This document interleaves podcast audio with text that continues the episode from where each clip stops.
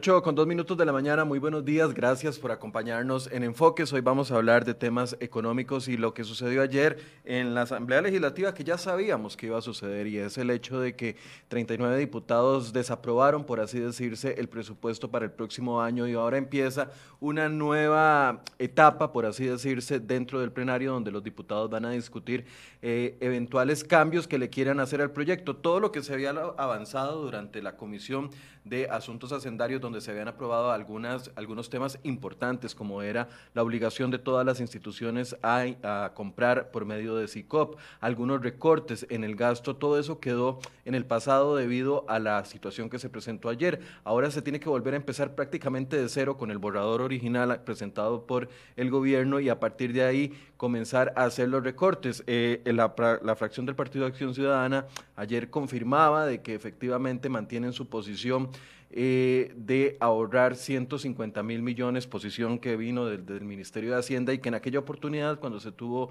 la opción de hacerlo y de aplicarlo, no se aplicó. Vamos a ver si esta vez el PAC eh, efectivamente va a cumplir con la promesa de recorte de gasto, al menos en el plan de gastos del próximo año. Ese es el tema del día de hoy, pero antes quiero darles una noticia de última hora que está comunicando el Instituto Meteorológico Nacional y es con respecto a la situación del huracán Iota, que como ustedes ya saben, eh, está afectando en este momento directamente Nicaragua, va pasando sobre Nicaragua, ya se redujo a una categoría número uno, sin embargo, el Instituto Meteorológico Nacional advierte a los costarricenses que hoy será el día en el que las bandas de este huracán, aunque ya debilitado, van a afectar más el país. Eh, se espera que esas lluvias que va a generar en las próximas horas, donde, donde ustedes pueden ver que está trayendo todavía el huracán algunas lluvias desde eh, el sector del Pacífico y desde el Atlántico, que esas lluvias se intensifiquen durante el día de hoy, a pesar de que el huracán ya está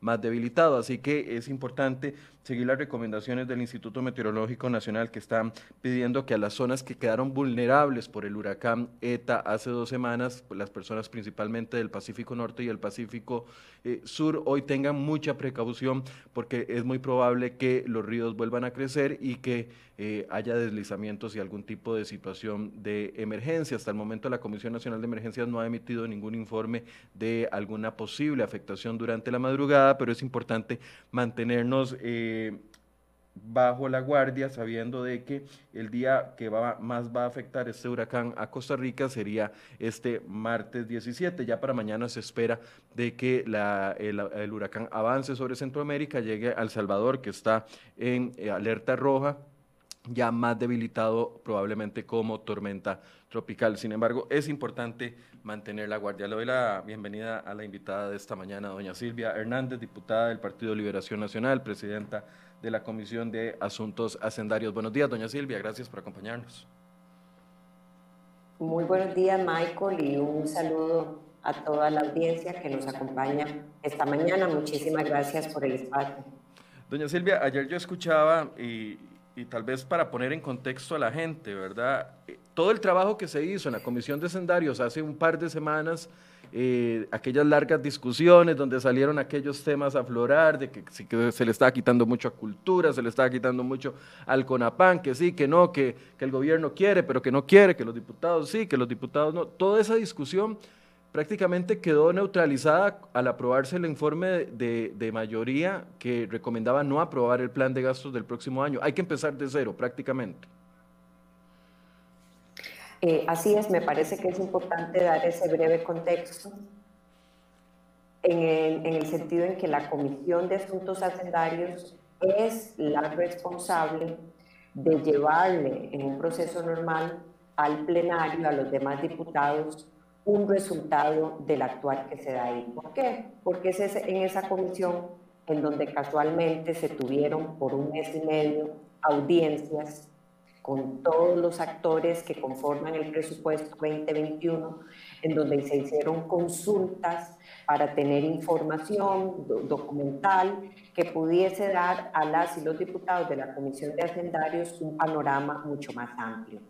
Como ya es sabido y lo hemos comentado en este programa, durante la discusión de ese presupuesto 2021, las fracciones de oposición, principalmente Liberación Nacional, le exige al gobierno de la República un recorte mayor en este presupuesto, principalmente por una muestra de credibilidad en un gobierno que va a querer entrar primero a atacar el gasto, a reducir el gasto superfluo, antes de estar hablando de temas de impuestos de forma general. Recordemos que esto no llega de forma aislada.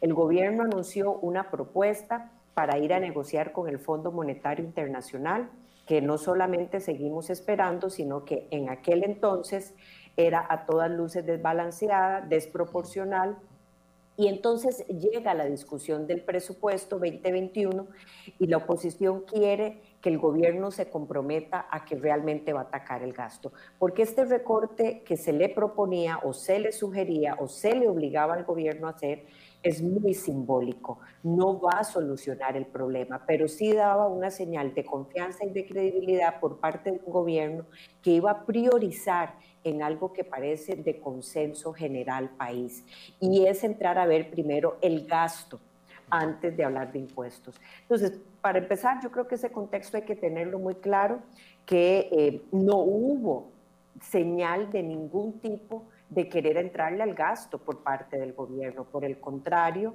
encontramos una, un, discurso orquestado que salió desde la misma Casa Presidencial a través del ministro de la Presidencia, diciéndole a todas las instituciones que se manifestaran en contra de los recortes. Así fue como la Comisión de Hacendarios se enfrentó a lo que yo he llamado un boicot filibusterismo parlamentario de parte de la fracción de gobierno para intentar que no se diera ningún recorte. Cuando ya se vieron encasillados al filo de la hora, eh, ya sabemos también la historia, que el ministro de Hacienda sea persona, entiende que es necesario para el mismo clima de confianza que requiere en la Asamblea Legislativa avanzar con un recorte. Y él, eh, después de revisar las diferentes mociones, accede a que ese recorte sea de 150 mil millones de colones. Sin embargo, ya sabemos la historia, aún así, con, con la palabra del ministro de Hacienda, con la venia del ministro de Hacienda, la fracción del Partido Acción Ciudadana se opuso a que se dieran esos recortes. Por eso es que de 11 diputados que conformamos la Comisión de Hacendarios, la de mayor representación en el Congreso por los temas que se discuten, nueve suscribimos un informe negativo de mayoría. Y tan solo dos diputados, las diputadas de gobierno, suscribieron un informe positivo de minoría para llegar al plenario legislativo. Como el día de ayer se votó el informe negativo de mayoría que lo que recomendaba era la no aprobación del presupuesto, ya habíamos comentado que no puede quedarse el gobierno sin un plan de gastos. Y entonces el presidente de la Asamblea lo que hizo el día de ayer fue sacar una resolución eh, de alguna forma avalada con lo que la sala constitucional ya había dicho en, el, en, un periodo anterior, cuando sucedió algo similar, que el presidente de la Asamblea no puede de forma unilateral, de forma arbitraria, escoger eh, cuál presupuesto se queda. Si el que llegó como tal y darlo por aprobado, el original, o el que salió de la comisión de hacendarios con los recortes que se pudieron hacer, que fueron muy mínimos, o eh, lo que la sala ya dijo, que tiene que ponerlo a conocimiento el presupuesto original de todos los diputados y dar el derecho de enmienda que tienen los diputados por conocer como de cero este proyecto. Con, esta acción de ayer entonces se está evitando de que vuelva a suceder lo que pasó en 2000, me parece que fue 2013 o 2012, 2013, ¿verdad? Con el expresidente de la Asamblea Legislativa del Partido de Acción Ciudadana, Henry, Henry Mora, cuando él ah, dio luz verde a un presupuesto que había sido negado por todas las fracciones en ese momento. Ahí se está saldando, digamos, ese, ese, ese posible vicio, por así decirse, o ese posible error. Sí, señor. Así es, Michael, eh, usted lo tiene claro. la resolución que hizo ayer el presidente de la Asamblea, don Eduardo Cruzan, fue casualmente acoger lo que la sala constitucional había dicho posteriormente en el presupuesto del 2014, exactamente. en donde don Henry Mora de forma unilateral dice, bueno, queda este presupuesto aprobado y no le dio a ningún diputado derecho de enmienda, de derecho de corregir, porque recordemos que para algo esto va a una comisión, para eso se analiza, para eso se revisa y aquí no podía simple y sencillamente presentarse y dar por aprobado ese presupuesto. Doña Silvia, yo quiero contextualizar y ponerle en su justa dimensión la promesa de eh, los 150 mil millones de recorte, porque, a ver, es que cuando uno le dicen 150 mil millones y uno no tiene ni 2 millones en la cuenta de banco, entonces se imagina que eso es un montón de plata, pero cuando se está hablando de eh, gastos de gobierno, eh, no, no, no sé cómo dimensionar, o sea, no sé, no es que no lo sé, dimensionarlo es difícil para las personas porque pueden pensar algunos de que es un montón de plata y para otros puede que no sea absolutamente nada. Eh, veamos el gráfico de cómo está compuesto el, el, presupuesto para el próximo año. El primer gráfico que eh, eh, Federico ya tiene ahí listo, el de 10.5 billones. Cuando hablamos de un recorte de 150 mil millones en un presupuesto de 11.4 billones, es decir, 11 millones de millones de colones, 150 mil colones, 150 eh, mil millones no es tanto dinero, no, es, no está pegado al cielo, ¿o sí, doña Silvia?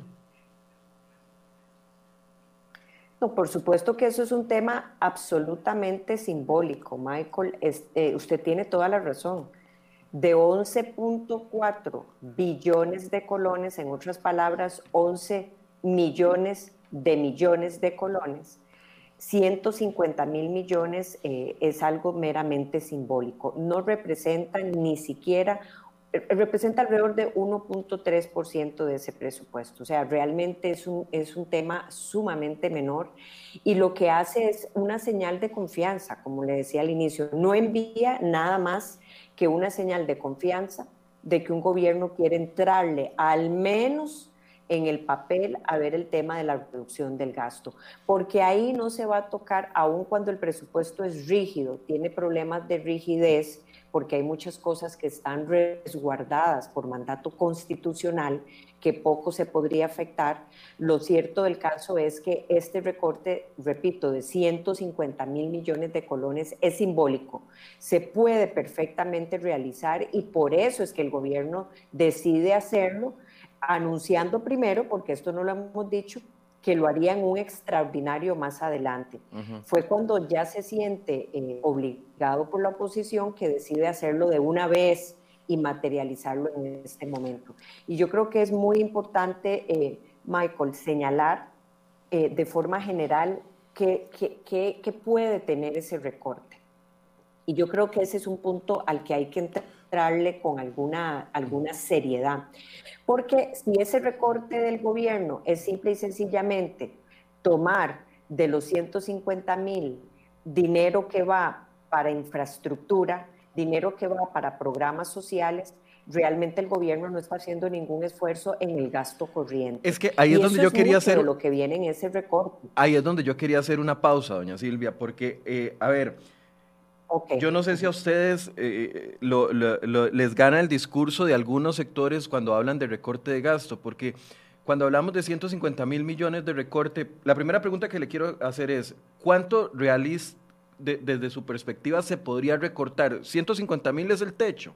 O, desde su perspectiva, con lo que ya viene el presupuesto, se podría hacer un esfuerzo más, no sé, 200 mil, 250 mil. ¿Se podría crecer eso desde su perspectiva? Ya sabemos que el gobierno dice 150 mil millones, pero usted con el conocimiento que tiene, ¿cree que podría aumentarse ese recorte? Vamos, vamos a ver, Michael, aquí yo le puedo dar varias respuestas. La primera es que desde Liberación Nacional, nosotros solicitamos un recorte de un 1% del Producto Interno Bruto. Eso son 380 mil millones. De Exactamente. Eso fue lo primero que nosotros le solicitamos al gobierno y no porque nos, nos, sacamos de la manga ese monto ahí a mano alzada. Obviamente Liberación hizo un ejercicio para eso. Pero, pero ahora de forma general también le quiero señalar eh, para que las personas que nos escuchen digan, bueno, pero es que qué barbaridad, ¿qué es lo que quieren hacer? Dejar las instituciones sin funcionamiento. Vamos a ver, esos recortes van relacionados a un tema muy importante y es responder la pregunta, ¿qué cosas en el 2021 podrían posponerse? o dejarse sin hacer, Michael.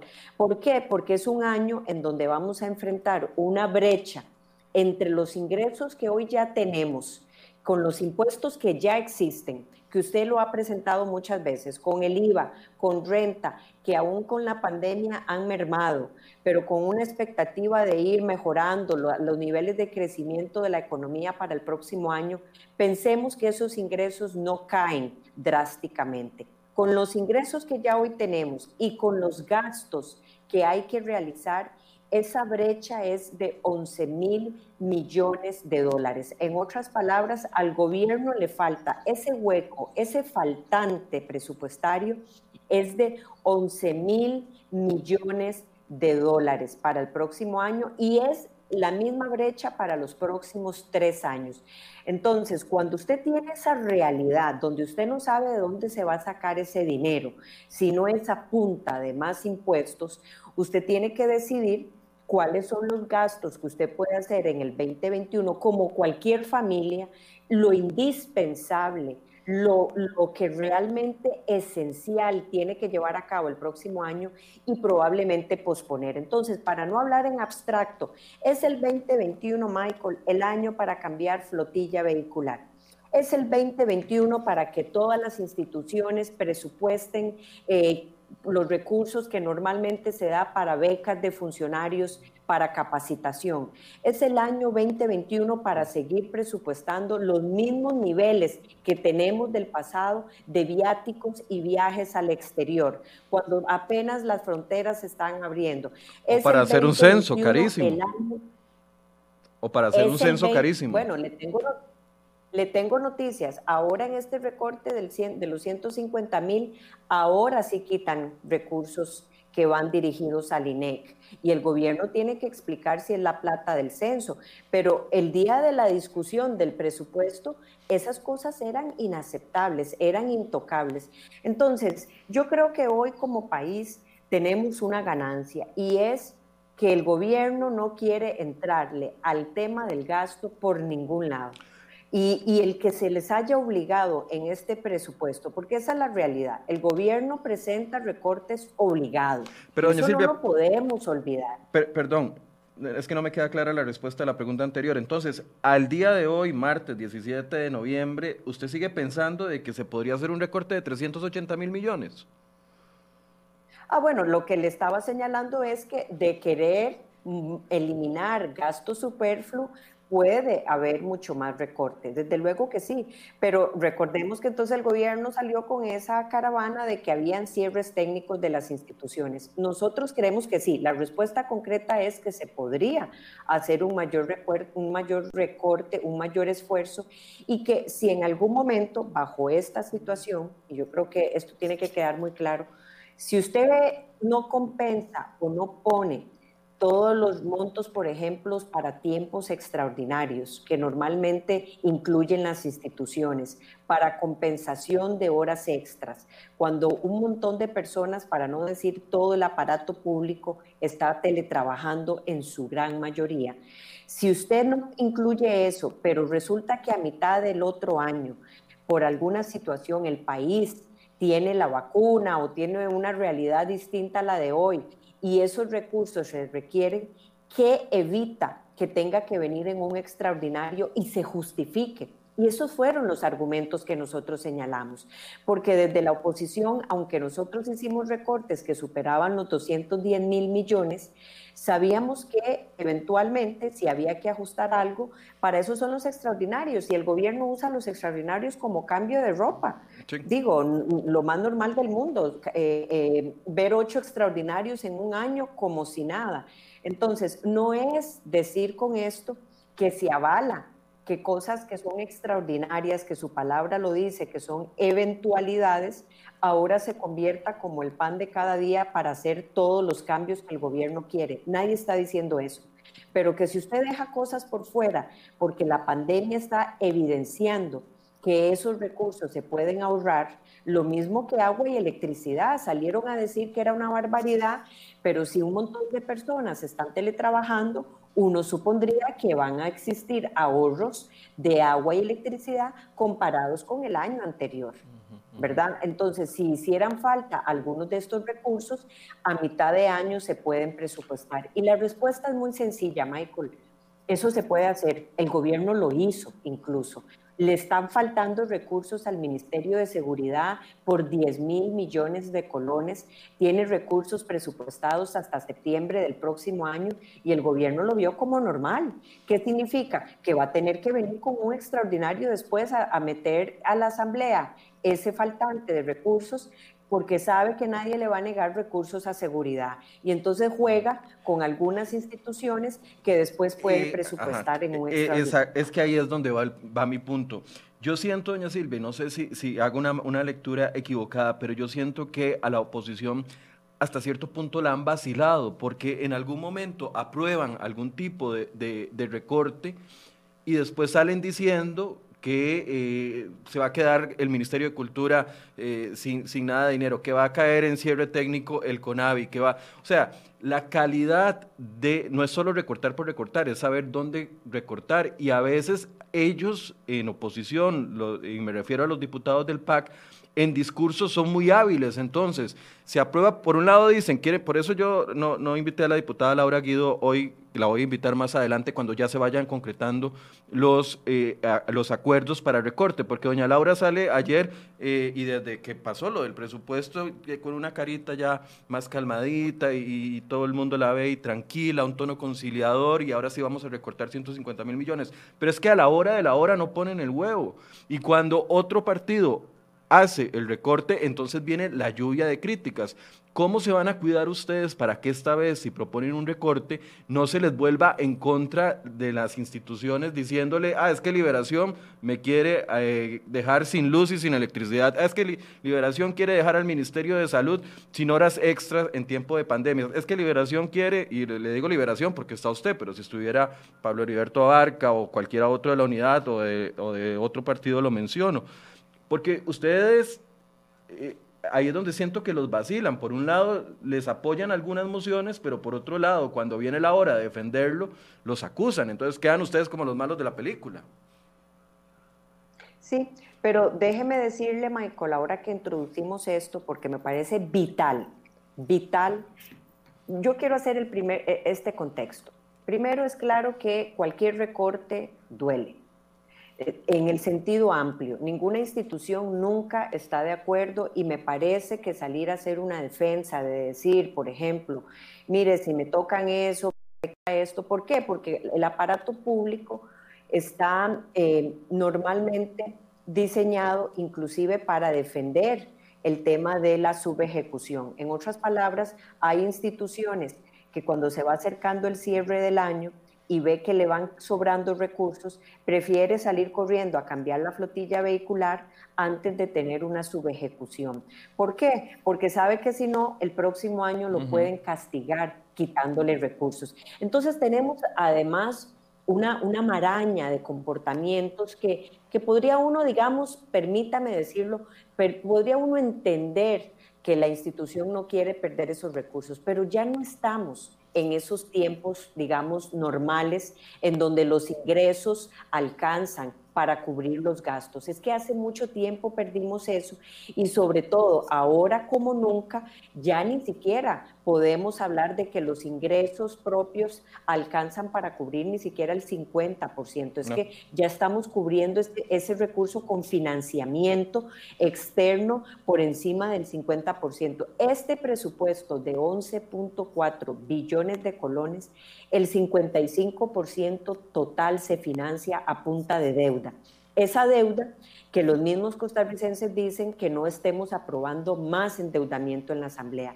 Pero cuando aprobamos un presupuesto que se financia por encima del 55 a punta de deuda, de alguna forma le estamos autorizando también que se tenga que endeudar, porque estamos diciendo que ese presupuesto se financia con deuda. Número uno. Número dos, Michael, me parece muy importante insistir en que yo tengo claro que los recortes, el que sea, va a doler, chima el zapato, en cualquier institución, pero hay que también entrar a ver el detalle, porque no se vale, y este es el punto al que quiero llegar, que un gobierno haga ese boicot, esa caravana en contra de parte de la para la oposición cuando presenta recortes y luego sale con recortes que también son complejos. Los mismos recortes Lo del CONAPAN, doña Silvia.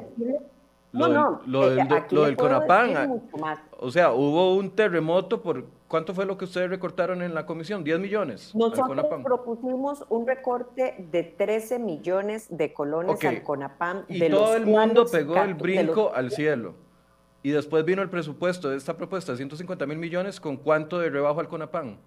Ciento y 146 millones al. Ahí es donde yo digo que a ustedes les ganan en el discurso, porque ustedes presentaron el, el recorte de 13 millones, el PAC hace todo el despelote y pone a todo el mundo a, criticar porque vamos a dejar a los viejitos sin, sin, redes de cuido y sin nada, pero por otro lado el PAC propone 150 millones de recorte. Entonces ahí es donde yo, yo digo, son muy hábiles en el discurso a la hora de tratar de quedar bien con Dios y con el diablo, como dicen popularmente. Sí, pero déjeme decirle más.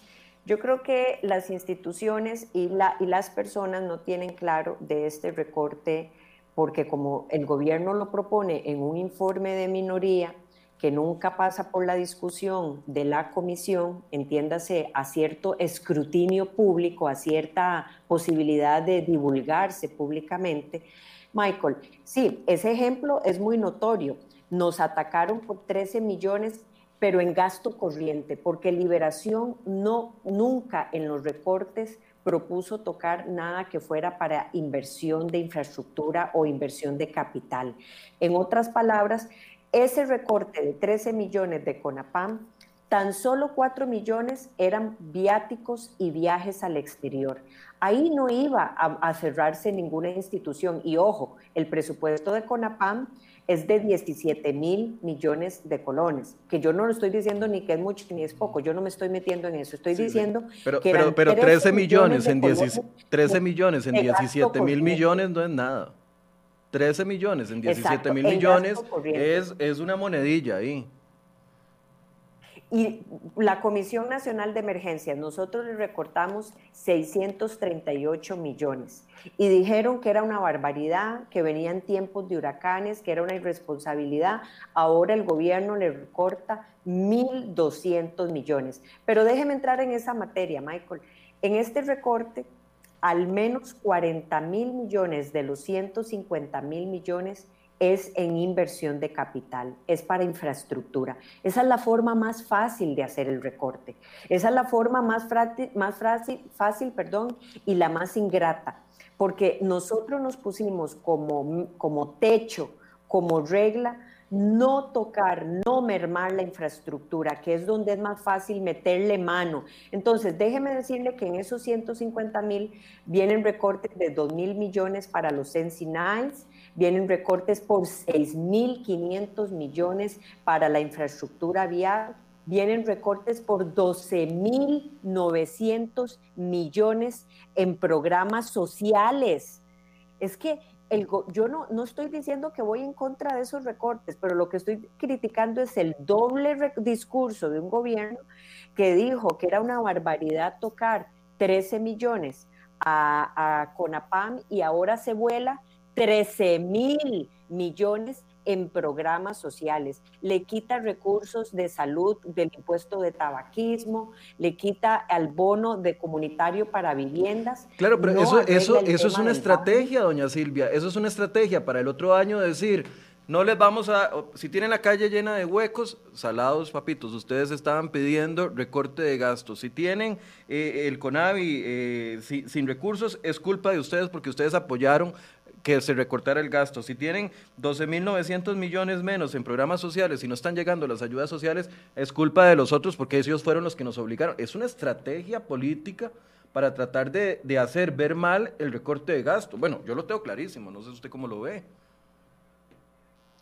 Bueno, a mí me parece que primero, eh, ciertamente estos datos hay que desagregarlos, hay que decirlos y hay que señalar que sí es posible porque con esta, esta moción queda evidenciado el gobierno que todo aquello Por el contrario, yo lo veo así, Michael, que todo aquello que dijo que era imposible se desdice. Todo aquello que dijo que jamás iba a tocar, lo toca en creces. O sea, más bien le mete mano, le mete la tijera, le mete el machete para recortar en programas sociales.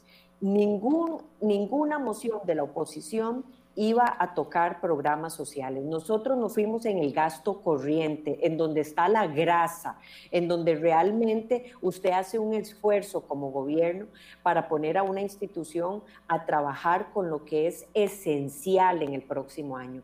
Y finalmente, en la pregunta ya más política y de estrategia que usted me hace, Michael, y que yo, yo le entiendo perfecto, sí, probablemente el gobierno, probablemente, y este es el cuidado que hay que tener, está deseando que la oposición no le vote estos recortes.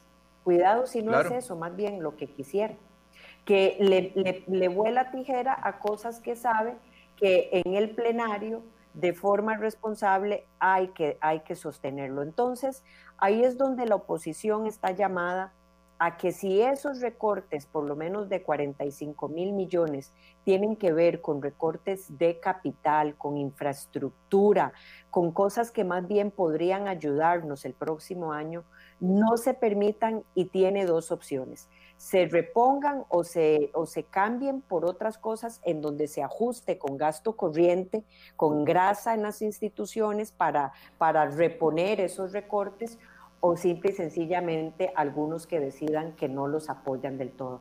Pero en efecto, cuidado si el gobierno está deseando que ese, ese recorte simbólico y reducido y obligado al que tuvieron que llegar más bien no se apruebe. Eh, es que yo lo, veo de esta forma, doña Silvia, no sé si, es que soy demasiado mal pensado y, ya muchos años en esto lo hacen a uno pensar de esta forma, pero por ejemplo, se recortan, ustedes aprueban 12.900 millones de, recorte en programas sociales y digamos que nadie se opusiera y se aprueba ese recorte porque el gobierno confirma de que eso no va a afectar los programas sociales, etcétera, etcétera.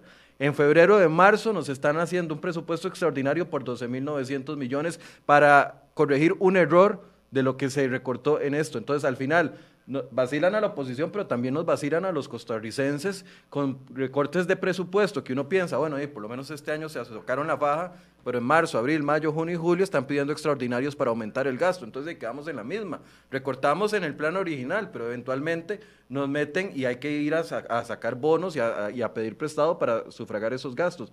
E, eso es lo que yo sí veo como una estrategia clara política, no es lo mismo recortar a lo, a lo, a lo iba a decir una palabra que no voy a decir, a lo loco, recortar a lo loco y a lo fácil, y otra cosa es recortar en lo que verdaderamente queremos los costarricenses que se recorte, en asesorías, en consultorías, en eh, eh, esa cantidad de, el, queque de 500 millones, en todo eso lo que queremos los ciudadanos que se recorte. No en, el, no en la ayuda social que se le da a la señora de, de la León 13 con cuatro chiquitos. Así es. Bueno, el gobierno está diciendo que esos recortes eh, le, quitó a la oposición la idea de que cualquier cosa se pueda ajustar vía un presupuesto extraordinario.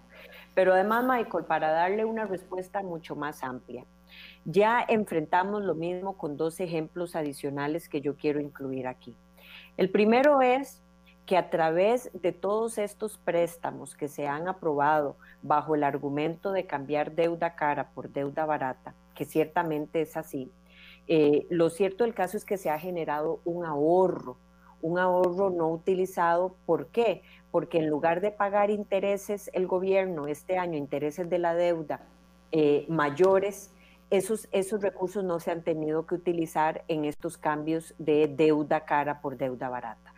Y, y cuando vemos a la oposición sin ningún problema echarle mano, perdón, cuando vemos al gobierno echarle mano al ahorro de esos intereses de la deuda para seguir incrementando el gasto corriente, de ahí, aplica lo que usted bien señala. Quieren bailar y vacilar a todo mundo 10 diputados de 57, pero eso no se permitió. Y eso no lo hemos permitido y eso no lo vamos a permitir. Y yo me siento eh, muy complacida de poder poner este ejemplo para que además quede claro que lleva razón usted al señalar que han querido jugar con esos elementos una y otra vez. Querer utilizar los ahorros después de que se les ha colaborado para quitarle a Costa Rica, no a este gobierno, presión en el pago de los intereses, que después simple y sencillamente agarre los ahorros de eso para otra cosa. Número uno. Número dos, salen a celebrar con bombos y platillos el que se devuelvan alrededor de 2.500 plazas, en razón de que hubo una norma presupuestaria que obligó a que las plazas vacantes no se estuvieran reutilizando y que realmente fuera un ahorro serio, que este gobierno, cuanta plaza vacante hay, la utiliza o peor aún, no tiene problema en estar creando nuevas plazas. Se le puso una norma presupuestaria para eso, vienen a la Comisión de Hacendarios, el Ministerio de Hacienda a hacer la devolución y los recursos de plazas que no se utilizaron y el gobierno lo aplaude como un, un gran logro, pero al mismo tiempo están las dos diputadas de gobierno peleando para quitar esa norma en el 2021. Son cosas que no se entienden. ¿Cuáles diputadas? Las diputadas que conforman la Comisión de Hacendarios, doña Laura, Laura Guido y, Nilsen Pérez. Sí, es, que es un tema de discurso. Ahora, doña, doña Silvia, ¿cuál será entonces la estrategia? A ver, ya sabemos que la mesa está puesta por, ello, por ellos, por el, por el Ejecutivo, y ahora me imagino que esta vez eh, la fracción del PAC no le va a hacer el feo que le hizo al ministro de Hacienda la otra vez, y lo que, donde lo dejó, bueno, voy a usar sus palabras, lo dejó como un payaso, dijo usted en una de, la, de las... Eh, de los discursos que dio en la Asamblea Legislativa, lo dejó en mal frente a todos los ciudadanos. Ahora, si ustedes ya saben de que los recortes vienen por ese lado, 12.900 millones, eh, que todo el mundo aplaude, 150 mil millones, bravo, PAC, están, están haciéndolo bien, proponen 150 mil millones y vamos a cumplir, pero si viene en recortes al CONAVI, a programas sociales, a la Comisión Nacional de Emergencias, ¿cuál va a ser la estrategia de ustedes para que se cumpla un recorte de gasto, pero de calidad y no en estos rubros que ellos están proponiendo, que claramente, para mí es clarísimo que es una trampa eh, puesta en el camino eh, descaradamente. Nosotros estamos trabajando con diferentes actores de la oposición para construir esta moción que prácticamente está lista, que va a sustituir esos recortes que está haciendo el Partido Acción Ciudadana en infraestructura y en programas sociales. Y vamos a sustituir lo que quitamos de ahí, que son alrededor de 45 mil millones, en otras cosas que es, repito, la grasa de las instituciones. Esa moción de consenso esperamos que sea abrazada y recibida por todos los de la oposición. Eh, se está trabajando muy de cerca con eso, ya está prácticamente lista y la idea es poderla presentar y poder caminar con ese recorte. ¿Por qué? Porque el que está presentando el Partido Acción Ciudadana es echarle de forma muy fácil mano, repito, y bien señalado acá, a cosas que hoy probablemente es muy sencillo meterlo ahí porque es, eh, eh, hay donde agarrar en, el Ministerio de Obras Públicas porque hay donde agarrar en CONAVI, pero el próximo año van a requerir esos recursos o peor aún, eh, no ayudan, digamos, a, quitarle grasa al Estado costarricense y por el contrario le quita fuerza y músculo a una recuperación económica que ya pedimos a gritos y que debería además bien estarse pensando cómo ir caminando en ello con una mejor inversión de capital. Eh, eh, ¿Esa moción cuánto suma, doña Silvia? 40 y... No, nosotros esperamos que sume el mismo monto todo, al menos 150 mil millones, pero donde creemos que no coincidimos es con alrededor de 45 mil millones de los 150 mil millones que está poniendo el gobierno. Hay alrededor de, de 50 mil millones que son en infraestructura, en gasto de capital que no coincidimos, o programas sociales puros, realmente programas sociales puros que no es afectación de los salarios o no es afectación de la parte administrativa, sino directamente recursos que van en programas sociales. Eh, eso, no estamos de acuerdo y estaríamos buscando cómo sustituirlo. Si, si fuera una sola moción, la discusión sería más, más, más, más ágil, ¿no? A presentar 50 mociones con 50 recortes distintos. Nosotros esperamos, Michael, que logremos llevar una sola moción de consenso. Esa es, esa es la, la, expectativa, esa es la meta y creemos que estamos cerca de poder lograr eso y presentarlo, si no es hoy, el día de mañana. Doña Silvia, quiero preguntarle por otras cosas que se habían aprobado dentro de, de, de la discusión del presupuesto, como por ejemplo... Michael. Sí, señora. Perdón y tal vez me deja hablar unos minutos del tema de las cocineras, que es, una, es un tema que también me gustaría aclararle a la ciudadanía costarricense porque el PAC lo ha vendido. salgamos salgamos, de las, salgamos de las cocineras y yo le entro a CICOP después de las cocineras. Ok, no, muy rápidamente. Eh, hay señoras, normalmente mujeres, porque son cocineras, en su gran mayoría todas, quienes ayudan a los comedores escolares estas personas, estas mujeres, son contratadas históricamente por las juntas de educación, que las juntas de educación en su mayoría las conforman de forma voluntaria padres de familia. ¿verdad? Eh, padres de familia que ayudan voluntariamente a supervisar, a llevar a cabo esa labor y que realmente eh, hay que aplaudir que hagan eso. Las cocineras han sido contratadas históricamente por un proceso de contratación administrativa. ¿Qué es lo que sucede? Bueno, que el gobierno va y firma una convención colectiva con el MEP y entre muchas de las cosas que incluye, incluye que estas cocineras, 4.000 cocineras, en lugar de ser contratadas y supervisadas por las juntas de educación, entren a la planilla del MEP. Entren a la planilla del MEP 2.000 cocineras en el presupuesto del próximo año, del 2021, de este presupuesto que estamos discutiendo, y 2.000 cocineras más en el 2022. ¿Qué cuestan tanto? ¿Cuánto, doña Silvia? En este presupuesto para el próximo año cuestan alrededor de 8.447 millones de colones. Más, eso sería eh, solo para 2.000 en el momento en que sumemos las otras 2.000, ese es ese monto y adicionalmente lo que va a ir engruesando de, todos los incentivos salariales que pasan a ser parte de estas cocineras. Obviamente este rubro, y aquí quiero aclararlo, pero, pero para llegar, digamos, al punto, obviamente este rubro, este monto, eh, hay que también utilizarlo cuando las juntas de educación contratan a estas cocineras para atender los comedores escolares. esos recursos en las juntas de educación se tienen que mantener para que sigan. Pero yo lo que le quiero decir a las señoras que nos escuchan es que no es verdad que van a perder su trabajo. Es más, no tienen ni siquiera garantía de que quienes el gobierno quiera contratar en esas 2.000 sean las mismas señoras que están hoy pero sobre todo yo el mensaje que quiero mandar es que se ha creado una sensación de que las cocineras van a perder su trabajo. No, esto no es verdad. La oposición no le está quitando la plata a las juntas de educación para que sigan prestando este servicio que además fue consignado como un servicio esencial durante la discusión de la ley de las huelgas.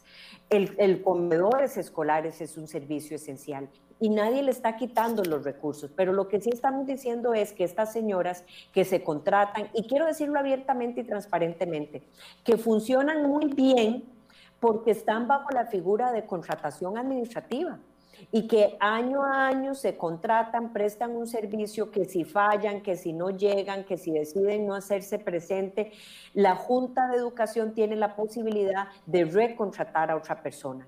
Entonces, esos recursos están ahí las cocineras no van a perder eh, esa, esa, esa, posibilidad de seguir prestándole esa calidad de servicio a los niños y niñas a través de comedores escolares. Lo que no estamos permitiendo es que se incrementen a la planilla del Estado costarricense como tronar dedos que es simple y sencillamente lo que quiere el gobierno para inflar la planilla en 4 mil funcionarios más, la planilla del MEP. Y cuatro mil funcionarios más, doña Silvia, que entran directo bajo la cobertura de la convención colectiva tan cuestionada que se acaba de aprobar entre gobierno y, el Ministerio de Educación. Y, digo cuestionada no solo por el tema de los costos, sino cuestionada incluso hasta a nivel legal porque hay abogados laboralistas que creen que personas bajo este régimen eh, y, que pertenecen al, gobierno central a través del Ministerio de Educación no deberían de estar sin... Eh, no deberían de tener derecho a una convención colectiva. Bueno, pero eso es una discusión del otro lado. El punto es, esas, 4 mil, esas 2 mil cocineras que el otro año nos van a costar 8 mil 447 millones, en cinco años nos van a costar el doble con pluses salariales. ¿O no? Me equivoco, estoy diciendo una mentira. Bueno, no sé si el doble, nos van a costar más. No necesariamente el doble. Se lo pongo mejor, se lo pongo mejor. A esta altura del partido, el Ministerio de Educación Pública no ha podido evidenciar con un estudio costo-beneficio, ¿por qué es que dice que sale mejor introducirlos en planilla que mantenerlas con todo lo que eso signifique a través de la contratación administrativa, que ya de por sí se hace, es que históricamente se hace. No, no, eso solo para quedar bien con el sindicato del MEP, los sindicatos del MEP.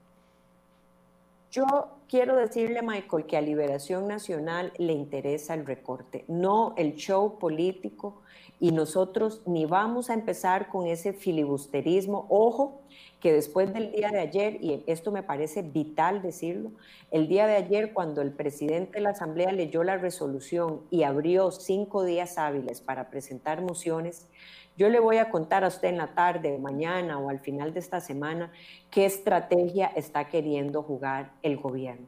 Porque si el gobierno va a empezar a presentar cantidades de mociones, porque me dicen que está haciendo fila desde las 6 de la mañana en la asamblea presentando mociones, apenas abren, eso significa que entonces realmente no quiere el recorte. Sí, va a pasar lo mismo que pasó en la Comisión de Hacendarios, que se vieron todas las mociones del PAC y del Frente Amplio primero y no, y no dio tiempo de ver las mociones de recorte que habían presentado ustedes.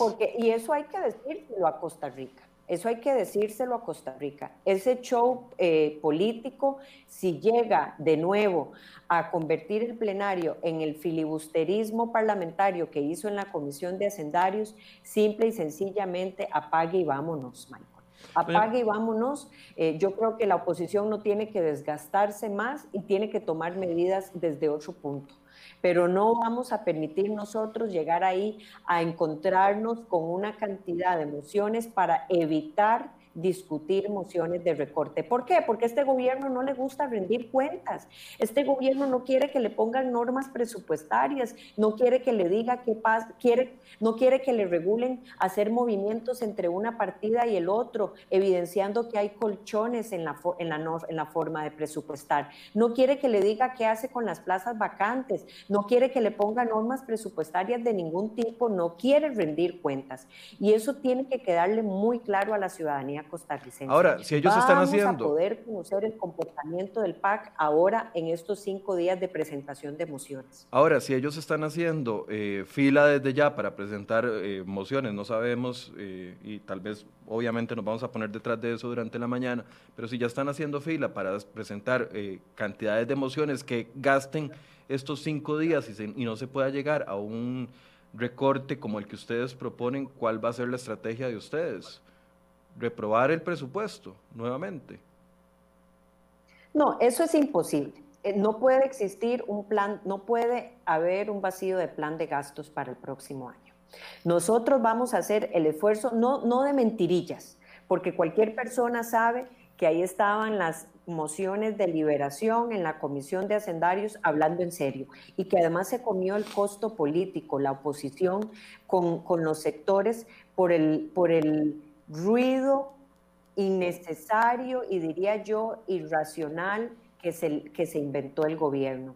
Ese propio ruido que ahora lo va a tener encima de ellos, porque hoy los sectores están muy cómodos porque no saben que no han podido ver ese, ese recorte de 150 mil millones que tiene, pero yo quisiera saber qué tienen que decir sobre esto.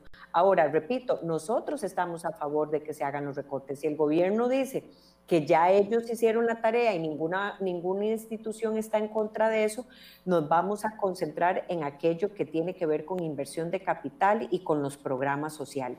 Y vamos a buscar la forma de sustituir para no quitarle ni un colón a los 150 mil millones que realmente se ofrecieron, que son simbólicos a todas luces.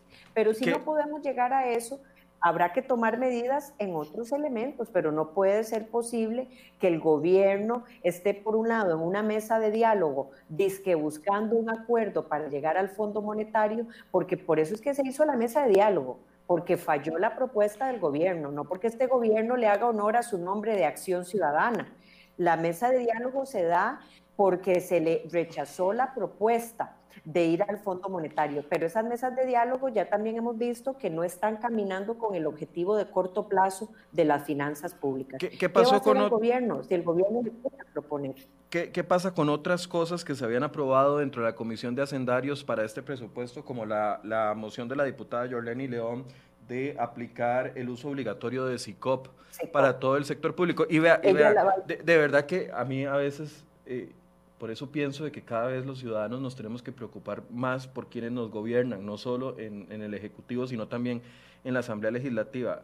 Para mí, si yo estuviera sentado en esa mesa con el presidente, las 60 organizaciones, me sentiría tan vacilado, pero tan vacilado de que uno de los acuerdos es que, que se tenga que incorporar SICOP en todas las instituciones públicas, el presidente va y, vende eso como un logro cuando eso ya estaba dentro, aprobado dentro de la Comisión de Hacendarios, cuando hay múltiples, múltiples recomendaciones de, de la Contraloría General de la República diciendo tenemos que aplicar un único sistema de compras públicas. Si yo estuviera en la mesa de diálogo, con razón muchos no creen en esa mesa de diálogo, si se los están bailando, pero ni siquiera es bolero, eso es como cumbia, se los están bailando por todo lado porque eso ya estaba incorporado en el presupuesto. ¿Qué necesidad hay de, hacer una mesa de discusión con 60 organizaciones para llegar a una conclusión que ya estaba aplicada? Primero, a través de una moción que presentó la diputada Yorleni León del Partido Liberación Nacional y que ella va a reiterar. Y segundo, y de fondo, es que, Michael, en la Asamblea Legislativa se discute una reforma integral a la ley de contratación administrativa que casualmente ya está para votarse en primer debate. Por eso no es, ningún logro de la mesa de diálogo, no es ningún logro de la mesa de diálogo. Y no es ningún logro para nada, no es ningún logro de la mesa de diálogo. Por el contrario, es el logro de una comisión que ha sido liderada por la diputada Ana Lucía Delgado, en donde inclusive esta servidora forma parte de esa comisión para hacer una reforma integral como nunca, trabajada de la mano con la Contraloría General de la República por hace un año y medio y que ya estamos listos. Y que más bien cada vez que el gobierno ha presentado mociones es para excluir algunos actores de ese proceso de, la ley de contratación administrativa, como ya hemos visto el caso del INSE, que son todas las mociones que lleva el Partido Acción Ciudadana cada vez que se presenta el día de, de mociones para excluir al INSE de los procesos de contratación administrativa que está incluyendo esta reforma a la ley de contratación. Por, eso, entonces, ¿esta moción se, va a volver a presentar para incluirla dentro de ese presupuesto o está usted tranquila porque ya va, avanza y está listo para un primer debate el proyecto de ley? Eh, o, la qué va a pasar con de La diputada la moción de la diputada Yoleni León, porque ella me lo dijo, ella la va a presentar, ya debe estar este día presentada de nuevo, pero sí quiero decirle a Costa Rica que esa moción es para un presupuesto en particular, porque una norma presupuestaria no puede eh, verse para cada año de forma igual, solo incluye para el presupuesto 2021 y es importante, es muy importante, pero la discusión integral está en un proceso de compras públicas, de contratación administrativa, que hemos liderado en esa comisión de contratación administrativa y que está próximo a darle primer debate, ojalá esta misma semana. Ok, entonces, eh, e, ese tema, bueno, lo otro que yo quería pedirle opiniones, otro de los logros de la mesa de diálogo, y es que se les quiten a ustedes los, 500 litros de gasolina. ¿Qué opina con respecto a, esa situación? Es un mensaje, eh, yo sé que la aguja de las finanzas públicas tal vez no va a mover mucho, pero es un mensaje que podrían enviar los diputados si lo aprueban eventualmente. No, no, Michael, vamos a ver, ese, ese es un mensaje importante que se puede hacer, que yo no veo que haya una oposición a eso, pero yo sí le quiero decir algo. Para que sea un mensaje en serio, y para que realmente, si la diputada Paola Vega habla en serio y no solamente es quitar los 500 litros de gasolina, ¿qué va a pasar con el Poder Ejecutivo? que también tienen ministros y viceministros, choferes, vehículo discrecional, gasolina, porque ahí no se mete la diputada Vega. A mí me parece que hay que cambiar lo de la asamblea y al mismo tiempo entrar a ver qué pasa también con la gasolina en el poder ejecutivo, para que realmente esto no sea una pose de querer salir bien en la foto porque estoy quitando la gasolina y que nos vendan esas pequeñas batallitas, cortinas de humo para diluirnos del resto del problema. Por supuesto, yo, yo lo, hemos discutido, lo hemos hablado y me parece que hay que ir en esa línea al mismo tiempo que se va con el problema que tenemos en el resto de las instituciones. Porque probablemente Costa Rica cree que los diputados tienen vehículo y tienen chofer. No, eso no es así. Quienes tienen vehículo y tienen chofer discrecional son los ministros y viceministros. En la Asamblea Legislativa eso no funciona así desde hace muchos años.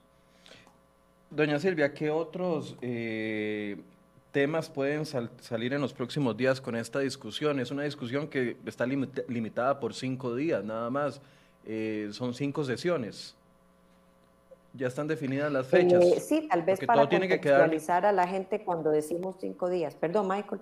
No, que todo tiene que quedar aprobado antes del próximo viernes, ya. los cambios que haya que hacer eh, de este viernes en ocho tienen que quedar listos, ¿cierto? Así es. El presupuesto ordinario tiene plazos constitucionales, no pueden cambiarse, no pueden ser distintos. ¿Y, si, ¿Y eso qué significa? Que ahora el presidente de la Asamblea abrió cinco días hábiles, tenemos tiempo hasta el próximo lunes incluso para presentar mociones. Eh, esos cinco días hábiles Posterior a ello, cuando lleguen las mociones, tan pronto culminen, empieza la discusión y la votación de cada una de esas mociones y por plazo constitucional el presupuesto tiene que estar aprobado en primer debate, sí o sí, el 27 de noviembre para que el segundo debate suceda a más tardar el 29-30 de noviembre, que es lo, lo máximo que podría suceder. Eh, ¿Algún tema que haya dejado yo por fuera, doña Silvia, que quiera comentar con los ciudadanos? Bueno, a mí me gustaría hacer mucha insistencia en el tema que le, decía de los presupuestos extraordinarios, en donde se ha pretendido utilizar ahorros por, por intereses de la amortización de la deuda en razón de los préstamos que la Asamblea Legislativa ha aprobado para que realmente el gobierno señale cuánto es el total de ese ahorro. Porque en este presupuesto extraordinario que llegó semanas antes del ordinario del que estamos hablando ahora para el 2021, venía un ahorro por alrededor de 52 mil millones de colones. Pero ese no es el total del ahorro. Yo creo que el gobierno tiene que tomarse con mucha seriedad este tema. No es posible que sigamos inflando el gasto corriente y el llamado es casualmente ese, Michael. Eh, aquí nadie se está poniendo más papista que el Papa, perdóneme la expresión, ni estamos eh, señalando. Yo no entiendo cómo el gobierno más bien no aprovechó que la oposición le puso en bandeja de plata el hacer recortes y poder ir a hacer un, ejercicio serio en razón de que el próximo año la vamos a tener muy compleja. Hay una situación económica muy difícil. En lugar de atacar a quien le ha apoyado, le ha ayudado para caminar con finanzas públicas, en lugar de ir bajo esa apuesta, liderada desde la propia Casa Presidencial, insisto, a través del ministro de la Presidencia, yo creo que el gobierno debió de haber hecho un esfuerzo mucho más armónico, abrazar muchísimo más el consenso y tratar de haber llegado a esta situación con algo solucionado en la Comisión de Hacendarios y no en la situación en la que nos encontramos hoy. Eso le tiene ¿Cómo la relación con Prieto, doña? Doña Silvia, ¿cómo es la relación con Prieto? Ahora que usted lo menciona, porque uno pensaría que el día después de que, de que se aprobó esta moción, el ministro de la Presidencia estaría a, estas horas convocando a las principales fracciones para llegar a acuerdos previo a la discusión. Pero ayer le preguntaba a, cuatro, a tres diputados y me decía, Prieto yo no lo veo desde, desde que lo vieron en la entrevista en tele. Sí, cuando el presidente dice que Prieto da muy buenos resultados y por eso lo mantiene en el puesto. Nosotros no, no, no, lo hemos visto ni durante la discusión del presupuesto ni posterior a la discusión del presupuesto, por lo menos desde mi figura como presidenta de la Comisión de Hacendarios, en ningún momento antes y posterior a los eventos que sucedieron ahí, este, más allá, digamos, directamente involucrado con las mociones. Y quiero decir que el ministro de la Presidencia eh, de, en algún momento se acercó en términos generales a tratar de ver qué iba, de qué se podía hacer, que siguiéramos adelante construyendo, pero no hemos tenido mayor noticia sobre estos recortes. Y a mí me parece, Michael, que, que la reflexión es muy sencilla. Yo creo que el Partido Acción Ciudadana no aprendió a ser una fracción de gobierno y tiene mucho más claro actuaciones que ellos practicaban en el pasado como oposición y, no, no han entendido que ser fracción de gobierno es buscar más bien abrazar consensos, es cuando solo tiene 10 diputados, además de forma obligatoria, es tratar de construir en una asamblea legislativa, porque no es solo el tema del presupuesto, es que vamos a ver, nosotros nos enfrascamos en esto, Michael, y cómo el gobierno pretende llevar adelante una propuesta con el Fondo Monetario Internacional si cada rato lo que, lo que hace es dinamitar puentes con la oposición? A mí me parece que el gobierno tiene que entender que están obligados desde, desde el llamado a ser gobierno a construir, a acercarse, a llevar el mejor consenso posible y estar detrás de ese consenso. Muchísimas veces se han acostumbrado a guardar un silencio escandaloso en temas que probablemente quieren aprobar, pero que no se les pegue mucho. Vea el tema del protocolo de la OCDE. Hemos caminado un proceso de adhesión a la OCDE y desde el inicio vimos cómo, por ejemplo, votaban a favor, pero presentaban cartitas en la comisión de la OCDE que iban en contra del criterio para verse con el bien y el mal. Y eso no se puede hacer. O sea, a, nosotros nos parece que realmente hay que ir, abrazar una postura, tratar de conseguir la alianza para que eso suceda y caminarlo cuando se está en el gobierno. Y, no dinamitar o destruir relaciones que, que, más bien le van a facilitar o le podrían facilitar en un año tan complejo como el próximo. Yo no estoy preocupada, a pesar de que queremos los recortes con esta discusión del presupuesto. Es que realmente eso es muy simbólico, Michael. la discusión grande es qué va a pasar el próximo año, cuál es la propuesta del gobierno. El gobierno tiene que proponer y a la Asamblea le toca disponer. No puede haber intromisión de Lo que salga de esa mesa de diálogo, que yo abrazo, que eh, eh, a nivel país Hemos utilizado las mesas de diálogo para cosas inclusive en materia económica, como son las negociaciones salariales a través de una mesa tripartita, que es sector público, sindical y sector privado.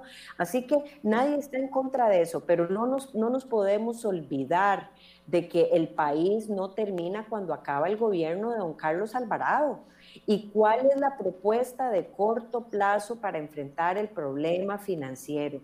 Si es una reestructuración de la deuda interna y ya no quieren nada más, que lo digan, que lo propongan, que lo hagan, pero eso no parece que va a solucionar únicamente el problema. Entonces, realmente el gobierno tiene que proponer, ese es su rol, el Ejecutivo está llamado a hacer eso, no es la Asamblea Legislativa. A la Asamblea, Legislativa le toca disponer sobre esos proyectos de ley que vaya a presentar el gobierno. Y si se le rechazan, tiene que volver a proponer otra cosa. Pero ya llevamos meses, ya se nos acabó el año y simple y sencillamente estamos esperando sin tiempo, parece, para poder avanzar en una situación financiera y fiscal del próximo año. Vamos a poner la atención. Sí, aquí estamos hablando del presupuesto y el presupuesto es como, como que usted esté preocupado mucho por un, por un granito infeccionado en el brazo cuando se está muriendo de un cáncer. O sea, perdón que lo plantee de esa forma, pero es que esa es la, pura realidad. Esa es la pura realidad. Doña Silvia, muchas gracias. Eh, la vamos a invitar en unos días porque también estamos muy interesados en hablar del tema de la, de la UPAT. Eh, entonces queremos invitarla cuando pase eh, estas semanas. un cierre, una despedida. No, con muchísimo gusto. Yo creo que como nunca, como nunca antes, nosotros estamos llamados a dar reflejos de confianza y esos reflejos de confianza pasan por las herramientas que por lo menos hoy tenemos en curso y el presupuesto es una de ellas. ¿Qué es simbólico, ¿Qué es menor, sí es cierto, pero mientras no llega lo otro, mientras no sabemos qué va a salir de ahí, mientras no sabemos qué va a proponer el gobierno, lo que uno esperaría es que en estos temas se den esas señales, se den esas señales de confianza, se, se den esas señales de credibilidad de que se le van a entrar a los problemas. Y muchos de nuestros problemas pasan por el gasto principalmente el tema de remuneraciones y ahí sin duda alguna tenemos que hablar de la ley de empleo público. Ley de empleo público, ese es otro gran tema. Muchas gracias, doña Silvia. Vamos a, estar pendientes y vamos a abordar esos temas en los próximos días. Con muchísimo gusto. Muy buenos días, Michael, y un saludo a todas las personas que nos acompañaron esta mañana. Gracias. Bien, gracias a la diputada Hernández, eh, presidenta de la Comisión de Asuntos Hacendarios, también presidenta de la Comisión de la UPAD, por eso es que la estaba eh, extendiendo la invitación para los próximos días. Vamos a estar muy pendientes de qué es lo que está pasando en la Asamblea Legislativa. Vean, es que yo siempre trato de transmitir esto. Uno como ciudadano responsable, la responsabilidad no está en casarse con un partido político y decirle sí a todo lo que diga ese partido político. La responsabilidad de un ciudadano está en analizar lo que propone el partido político que más se identifica conmigo y ponerlo bajo la lupa y ver si lo que está proponiendo es, es, es, una verdad, es una realidad, es algo posible, además que no me esté vacilando, que no esté jugando conmigo. Cuando el presidente sale a decir que uno de los grandes logros de la mesa de diálogo es que todas las eh, eh, instituciones de gobierno compren en SICOP, es que hay que tener mucho cinismo para presentar eso como un logro de una mesa de, diálogo cuando eso ya está avanzado, se los están bailando. Y como les decía ahora, no se los están bailando con un bolerito en el que usted está cómodo, no, se lo están bailando horrible. Por eso es que cada una de las propuestas de un político, independientemente del partido que sea, hay que ponerlas bajo la lupa. Ahorita porque el gobierno es el PAC, pero Ve a CR hoy hace seis años cuando el gobierno era Liberación Nacional, sí, los mismos que están aquí hoy haciendo denuncias. O sea, a los políticos hay que ponerles bajo la lupa sus ideas y tamizar, y hay muchos muy buenos y hay muchos muy malos. Pero ser responsable no es aplaudirle a un partido solo porque es un partido, no, hay que irse a las ideas, hay que irse a los logros, aplaudirle al PAC porque dice que propone 150 mil millones. Yo se lo dije al ministro de Hacienda aquí, no hay que aplaudirles a ustedes porque proponen un recorte de 150 mil millones. Esa es su tarea, esa es su labor, para eso les pagan. Estamos en una situación muy complicada y ahora va a venir una discusión que va a ser complicada y que usted se lo van a querer bailar diciéndole que aquí y allá. Por favor, lea, infórmese, busque, no, lea solo la nota de Cere hoy, lea todas las notas de todos los medios de comunicación y forme su propio criterio, y su propio análisis, porque de eso es lo que tenemos que ir haciendo cada día, porque si no entonces vamos a ser un, cada día un pueblo más desinformado, con políticos más jugados tomando decisiones, y eso es lo que no puede pasar.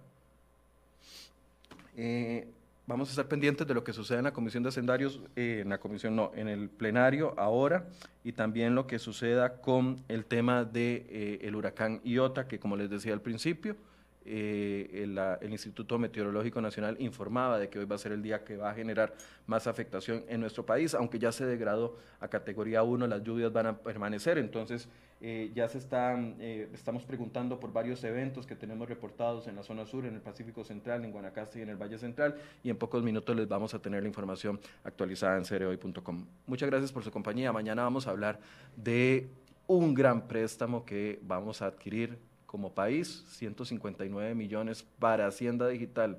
¿Qué es eso? Hay que invertir realmente en eso, hay que gastar 159 millones de dólares para cobrar bien. Se está haciendo bien el proceso.